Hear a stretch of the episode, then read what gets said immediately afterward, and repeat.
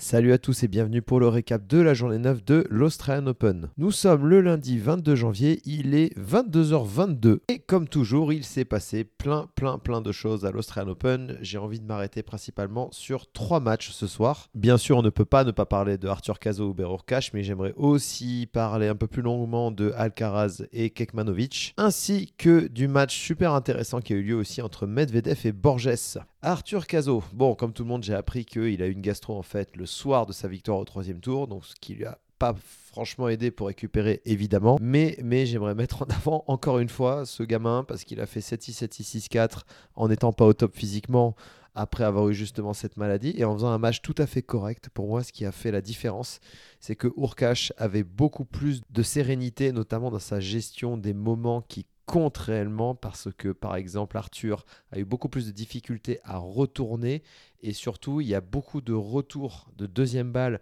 qui auraient pu être hyper importants qu'il fallait faire jouer. Et cela il les a sortis. Et ça ça lui a coûté cher. Je l'ai trouvé un petit peu plus tendu que les matchs précédents ce qui est assez logique en soi parce que là il commence à rentrer dans la cour des très très grands. Huitième de finale de Grand Chelem. En plus c'était la première fois contre un joueur qui est très habitué à aller faire même parfois des exploits puisque je rappelle qu'il est battu Federer à Wimbledon. C'est pas n'importe quel clampin qui a fait ça donc forcément ça veut dire qu'il a une très très bonne maîtrise émotionnelle de ce qu'il fait et de comment il joue. Et c'est vrai que là, il a encore fait un match au service monumental, le Urkash. Et derrière, en fait, il met tellement la pression avec son service que quand l'échange se lance, eh bien, c'est quand même pas évident de le manœuvrer. Il n'a pas fait tant de fautes que ça côté coup droit. Il y en a quelques-unes qui lui ont échappé, comme ça lui arrive parfois, notamment quand il essaie ce coup droit dans la course long ligne suivi au filet, que généralement il rate un petit peu plus. Mais là, même celui-là, il le ratait pas plus que ça aujourd'hui. J'ai trouvé que dans les tie-breaks des deux premiers sets, il a retourné tout le temps quand il fallait, alors que Arthur, non. Et il y a notamment ce moment à 15-30 à 5-4 au troisième set, où il y a une seconde balle sur le service de Urkash quand il sert pour le match. Mais Arthur, il fait une très grosse faute sur un retour de seconde. C'est vraiment très dommage.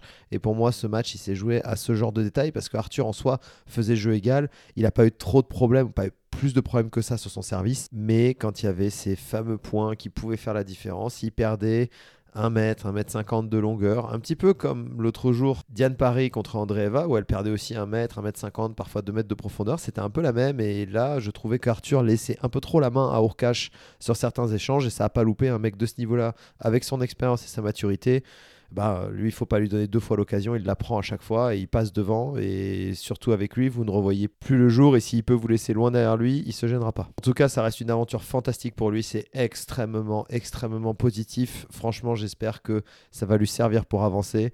Ce qui est le plus dur au tennis, c'est la régularité, c'est être solide toutes les semaines avec les changements de température, les changements de météo, les changements de terrain, les changements de chambre, les changements d'alimentation, le changement de lit, les décalages horaires, les changements de balles aussi. On en parle beaucoup, mais les changements de balles sont très importants. Bref, avoir cette constance et cette régularité toute l'année, c'est un vrai défi.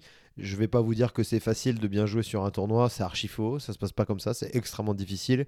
Mais le truc encore next level, c'est d'arriver à avoir ce niveau-là constant, tout le temps, tout le temps, tout le temps. Il faut être un peu un martien ou une martienne quand même pour arriver à faire ça. C'est pour ça que j'ai toujours profondément admiré pardon, toutes les joueuses et tous les joueurs qui sont dans les 10 meilleurs mondiaux. Quand tu es dans les 10 meilleurs mondiaux, déjà dans les 20 ou dans les 30, tu as déjà une grosse constance. Mais dans les 10, c'est une blague. Ça veut dire que tu perds quasiment jamais avant les quarts de finale de tous les tournois. Ça veut dire que tu fais quasiment tout le temps une deuxième semaine de Grand Chelem c'est un autre monde, un autre niveau. Et là, c'est encore une autre paire de manches. Mais en tout cas, Arthur va rentrer dans les 100 et c'est une très bonne nouvelle. Et j'espère qu'il va continuer comme ça. Un match qui m'a marqué aujourd'hui, c'est le Alcaraz-Kekmanovic. Parce que les deux premiers sets, Alcaraz gagne 6-4, 6-4. Et je peux vous dire que ça jouait sacrément, sacrément bien. Je trouve qu'Alcaraz monte beaucoup, beaucoup en puissance. Je l'ai trouvé bien meilleur aujourd'hui que euh, sur les premiers tours, mais nettement meilleur. Il a la qualité de frappe est montée, la qualité de déplacement est montée, tout est monté. C'est en termes de niveau de jeu, c'est énorme. Il retrouve de la main, il recommence à devenir aussi percutant, je trouve, que cet été quand il a gagné Wimbledon et qu'il était une machine à faire flipper tout le monde, Djokovic compris. Donc c'est très positif pour lui parce que le gars qui avait en face, là, notre ami serbe Kekmanovic, je l'ai trouvé d'une solidité, mais vraiment, c'était assez impressionnant. Je trouve qu'il y avait très peu de points faibles du fond du cours. Il tape très bien la balle partout. Alors il s'est un peu effondré au troisième set. En même temps, Alcaraz a monté vraiment le niveau. Il a frappé de plus en plus fort en termes de confiance. Il avait pris un boost vers le haut et l'autre, euh, ça devenait un peu difficile de suivre pour lui. Mais par contre, les deux premiers sets, le Kekmanovic, il a montré que bah, il est présent et qu'on va compter sur lui à l'avenir parce que sincèrement, c'est très équilibré, ça sert bien. Euh, du fond du cours, c'est méga solide. Il y a de la main, il peut chipper. Franchement, il sait tout faire. Apparemment, Djokovic sera un peu son mentor et il l'a beaucoup aidé financièrement sur les dernières années. Et ça se voit, je trouve, dans sa maturité, dans sa façon d'approcher le tennis, que il a déjà des informations qui sont quand même plus qu'intéressantes. Il a une certaine maturité pour son âge déjà qui est à remarquer. Et on ne pouvait pas ne pas parler du Daniel Medvedev contre Nuno Borges. Pour ceux qui n'ont pas vu, si vous voulez vous taper une barre, allez voir l'interview d'après-match sur le terrain de Daniel Medvedev avec Jim Courir c'est à mourir de rire comme à chaque fois. Quand Jim Courir l'interview, il arrive à lui poser les bonnes questions. Jim Courir, il a l'air d'être super excité à chaque fois de lui faire l'interview parce qu'on dirait qu'il a envie de passer un bon moment et de se marrer. Et les deux, à chaque fois, ils, partent en moitié en sucette dans le bon sens. Euh, le dire, c'est d'une manière très humoristique. Et là, il y a eu le show où Daniel lui explique euh, comment il fait pour retourner, donc une masterclass de retour. C'est vraiment très très drôle, je vous invite à aller voir ça. Dans le match, Daniel a été une nouvelle fois méga solide. Il est parti sur un quatrième set qui n'aurait pas forcément eu lieu d'être. Il était quand même très très proche euh, de gagner 3-7-0. Mais bon, l'autre, notre ami Nuno Borges, d'une solidité en revers. Mais vraiment, c'était assez impressionnant. Je trouve que, pareil, il est assez équilibré. Par contre, quand Daniel commençait à jouer vite et fort côté coup droit, là, ça ratait un peu. Mais service, sinon aussi, il est très très précis. Il sert pas forcément aussi fort que d'autres. Il n'est pas forcément vers les 200 km/h régulièrement. Mais par contre, le travail de zone de service, il est excellent. Et son revers est magnifique. Il le dirige, mais d'une façon tellement simple. Et c'est marrant, je trouve qu'ils avaient un peu le même style de revers, les deux. Et c'était assez rigolo parfois de voir des échanges revers sur revers avec ces espèces de balles flottantes que les deux faisaient. Et bon, Daniel, j'ai l'impression que ce mec, c'est comme Joko. Il y a toujours un moment où il arrive à trouver une solution. Toujours. C'est un truc de dingue. Il est tellement, tellement pénible à jouer. Et surtout, il est forcément un peu frustré de ne pas avoir gagné ce troisième set. Il devrait un peu être déjà au vestiaire euh, en train de prendre sa douche. Mais il montre à quel point il accepte. La capacité d'acceptation en fait au tennis, elle est phénoménale. Le gars, il est à deux doigts de gagner 3-7-0. Il part sur un quatrième. L'autre se met à bien jouer il reste tellement calme et il lui met une énorme tolle au quatrième. En fait, c'est ce, c'est ce truc-là qui est difficile d'ailleurs pour euh, beaucoup de joueurs, moi le premier, mais pour beaucoup de joueurs amateurs, il y en a plein qui me racontent par exemple cette anecdote. Là, j'en ai, j'en ai un l'autre jour qui m'a dit Ouais, euh, euh, si tu me fais un jeu de dingue au premier jeu, il me parlait de Public, et si tu me fais le même jeu que fait, fait Public au premier jeu, là, les quatre premiers points, tu me fais ça. Après, je touche plus terre, je peux plus mettre une balle dans le terrain pendant tout le match. Mais en fait, c'est pas possible d'être aussi fragile et, ça, c'est ça, c'est une force qu'ont les champions qu'il faut comprendre, qui est hors norme. C'est-à-dire qu'en fait, on peut les frustrer longtemps, on peut leur faire des coups, euh, on va dire euh, pas très sympas, c'est-à-dire leur arracher un set qu'ils n'auraient pas dû perdre. Et les gars restent calmes, ils restent tranquilles, ils repartent, ils restent dans le présent, ils sont déjà concentrés sur ce qu'ils ont à faire. Ils sont vraiment centrés sur comment faire pour gagner et trouver des solutions et surtout accepter et faire un travail psychologique de tous les instants pour être les meilleurs possibles et les plus compétitifs possibles parce que sinon ils gagneront pas un match tout simplement. Et cette capacité d'accepter va être pour vous extrêmement importante. C'est la chose numéro un qu'il faut que vous puissiez acquérir pour votre tennis, notamment quand vous allez jouer parfois dans des moments de frustration des joueurs qui sont moins forts que vous. Oui, ils ont le droit parfaitement de vous arracher un set alors que c'était pas prévu. Et c'est pas pour ça qu'il faut commencer à péter un plomb alors que vous êtes par exemple là 6-3 un partout et que vous n'arrivez pas à trouver de solution, commencez à vous énerver. C'est exactement comme ça en fait que vous allez perdre des matchs. Alors que si vous prenez exemple sur les champions, la plupart d'entre eux ferment leur bouche, ils sont présents, ils se reconcentrent sur ce qu'ils ont à faire, ils se bagarrent, ils mettent de l'intensité et petit à petit, il suffit qu'après, ils passent devant, c'est fini. Ça va faire 3-6, 6-3, 6-1. Et là, c'est exactement ce qui s'est passé avec Daniel contre euh, notre ami portugais. À partir du moment où il est repassé devant au début du quatrième, il lui a montré ça m'a pas affecté, tu m'as mis un énorme coup dans la tronche, j'ai rien senti, terminé. L'autre, il l'a couché vite fait, bien fait. Et ça, c'est quelque chose qu'on peut vraiment apprendre de lui. En tout cas, les quarts de finale masculins sont sortis et il n'y a pas vraiment de surprise. Il n'y a que des têtes de série en quart de finale. La personne la moins bien classée, c'est Taylor Fritz, 12e mondial. C'est dire le niveau d'ensemble et la densité que c'est dans ce tennis et comme c'est difficile de battre les meilleurs. Et enfin, pour finir sur les matchs du jour, un petit mot rapide quand même pour Océane Dodin. Bon, elle a pris une énorme tolle. Je pense qu'elle n'a pas dû bien dormir. Après, comme vous le savez tous, j'aime pas ce style de jeu. J'aime pas euh, ce, style de joueuse qui, qui veulent pas évoluer, qui veulent pas changer, qui mettent que des missiles. Et bon, ben voilà, ok, elle fait huitième de finale Open Australie, rien à dire. Ça fait beaucoup de points, ça fait beaucoup d'argent, sont des belles histoires aussi à raconter. C'est faire une belle carrière quand même. Il n'y a rien à dire là-dessus. C'est une magnifique carrière, même. C'est 100 fois mieux que ce que j'ai pu faire moi. Mais par contre, pour moi, c'est c'est pas une bonne représentation de, de, de, comment jouer au tennis, notamment pour les petites filles. Mettre que des lattes, bon, voilà, c'est le problème, c'est dès que tu es stressé, bah, c'est ce qui s'est passé là, t'en mets plus une. Et quand t'en mets plus une, bah, t'es pas capable de trouver des solutions. T'es pas capable juste de tenir la balle, de te bagarrer, de pouvoir compter sur d'autres armes comme le physique, le mental, l'intensité. C'est dommage en fait, je trouve, d'évoluer à haut niveau sans avoir ces qualités-là. Et ça montre à quel point le tennis féminin a encore des progrès à faire. Et pour moi, je le dis tout le temps, je le redis encore, dans quelques années, ce type de joueuse, je pense qu'on ne les reverra quasi plus. D'ailleurs, chez les femmes, c'est un peu la fête au village, hein, les quarts de finale. Hein. Il y a entre Noskova, Yastremska, Kalinska, il y a Zeng, Kostiuk, il y a quand même beaucoup de nouvelles arrivantes. Bon, malheureusement, c'est le problème de la rotation euh, du tennis féminin. Heureusement, il y a Korigov, Kreshikova et Sabalenka.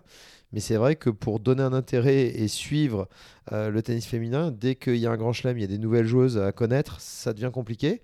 Mais bon, en tout cas, je souhaite que des jeunes joueuses comme Noskova continuent. C'est bien aussi symboliquement pour l'Ukraine que Yastremska et Kostiuk soient de la partie en quart de finale. Tant mieux pour elles, c'est cool. Petite précision, ce n'est pas un message politique. Je dis juste qu'un pays dévasté par la guerre comme l'Ukraine, ça fait plaisir de voir des représentantes de ce pays ben, aller loin dans un tournoi. Tant mieux pour elles et tant mieux pour ce pays-là.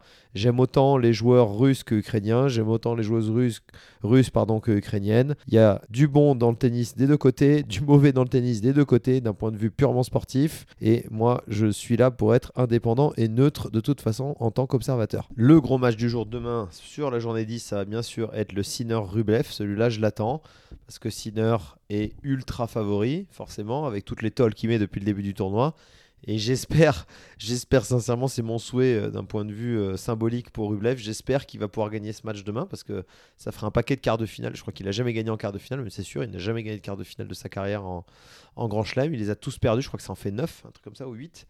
Donc symboliquement, j'aimerais bien quand même qu'il en gagne un, histoire qu'il pète ce plafond de verre, parce que le mec est d'une solidité en, en, seconde semaine de Grand Chelem, c'est monstrueux. Et il le mérite vraiment. Et c'est quelqu'un même qui, je pense, je maintiens, aura un jour sa chance de gagner un grand chelem. Surtout quand Novak aura disparu, ça sera quand même plus facile. Mais en tout cas, ça va être intéressant de voir euh, quelles armes il va pouvoir proposer pour jouer contre Sinner. Et aussi évidemment le Djokovic Fritz Bon, bah, comme dame, hein, Djokovic, il est ultra favori. J'ai l'impression qu'à chaque sortie, il joue de mieux en mieux. D'autant que le cours central est plus lent que les autres. Donc, ça lui donne quand même un petit avantage parce que lui ne fait que jouer sur le cours central. Alors que ses adversaires peuvent être passés d'un cours à l'autre. Donc, il y a un petit temps d'adaptation à voir. Hein. C'est ce que disait Adrian Manarino après son match. D'ailleurs, je fais une petite parenthèse. J'espère qu'il vous a fait rigoler autant que moi quand euh, il a mis les, les, doigts là, en face des yeux, quand il, montrait à, ses potes en rigolant qu'il avait pris deux bulles. Et j'ai adoré ce moment de détachement. C'était juste incroyable. Mais bref, ouais, Djokovic, chaque sortie est vraiment meilleure et meilleure et meilleure. Et donc, je m'attends encore à ce que contre Fritz, euh, il fasse des choses hyper intéressantes. Et de toute façon, on verra bien. Maintenant, je vais prendre une à deux questions des followers de Instagram. La première question, c'est Pantoine qui me demande pourquoi si peu de tennismen regardent les matchs des autres. Je ne sais pas d'où tu sors ça, mais c'est pas du tout la réalité puisque les joueurs ne font que regarder les autres tout le temps parce qu'ils veulent tout le temps regarder les faiblesses, les coups euh, qui marchent bien, ceux qui marchent moins bien, comment ça joue, comment ça joue pas. Et il ne faut pas confondre avec le fait que Manarino ne veut pas savoir contre qui il joue, mais il faut savoir que Manarino, il connaît tous les mecs du circuit par cœur. Donc quelque part, c'est compréhensible aussi qu'il n'ait pas besoin de savoir contre qui il joue. Il attend tardivement, je l'ai expliqué hier, je vais pas recommencer, mais en gros, c'est pour pas se mettre de pression et pas trop réfléchir. Mais non, bien sûr que les joueurs regardent attentivement ce qu'il se passe, parce que sinon, il faudrait leur faire des briefs de 5 heures avant chaque match. Une nouvelle fois, le tennis est un sport extrêmement professionnel, donc tu peux pas ne pas regarder les autres, ce serait une faute professionnelle grave, justement. Et pour la deuxième et dernière question, je vais faire une entorse à la règle, puisque je demande des questions sur l'Australian Open, mais il y a celle-là qui m'a paru quand même intéressante, c'est Luna, que je connais un petit peu, qui est de la région bordelaise. Euh, comment gérer le fait de changer de prise radicalement en coup droit? Alors, euh, normalement, un changement de prise, si tu fais un changement de prise un peu euh, violent, c'est-à-dire que tu avais une prise très très fermée, et oui, toi c'est vrai que tu as une prise assez fermée parce que je t'ai déjà vu jouer, euh, si tu prends une prise radicalement différente, c'est-à-dire que tu changes carrément de 1 demi-centimètre ou de 1 centimètre, pour parler en, termes de distance, parce que là, on n'a pas le visuel pour, euh, euh, discuter de quel changement on parle. Là, je te suggère de ne pas forcément jouer en tournoi pendant quelques temps, essayer de voir pendant 3, 3, 4, 5, 6 semaines. Si tu as besoin jusqu'à 6 semaines, ben, prends tes 6 semaines, change ta prise. Et après, euh, quand tu commences à faire des points à l'entraînement et que tu n'as plus besoin trop de penser à ta prise, c'est bon signe. C'est quand tu fais des points à l'entraînement, tu penses encore trop à ta prise, ça veut dire que tu n'es pas prête. Euh, tout simplement.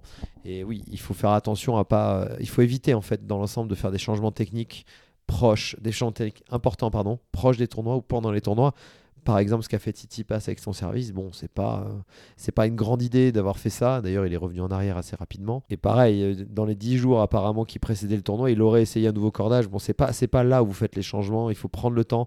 Un changement technique, c'est important, surtout le coup droit. Donc prenez bien le temps et faites attention à faire les choses dans l'ordre, avec du temps et de la patience. Et allez jouer en tournoi quand vous êtes prêt ou prête. Et ne grillez surtout pas les étapes. C'est terminé pour le podcast numéro 9. Je vous dis à demain pour la journée 10. Je vous embrasse. Merci encore à tout le monde. Vous pouvez me suivre sur Instagram, TikTok, Facebook, sur Telegram aussi, Laurent Rochette Tennis. Et j'ai même ouvert ma chaîne YouTube. Voilà, on essaye d'être partout. Je vous embrasse. Merci beaucoup. À très bientôt.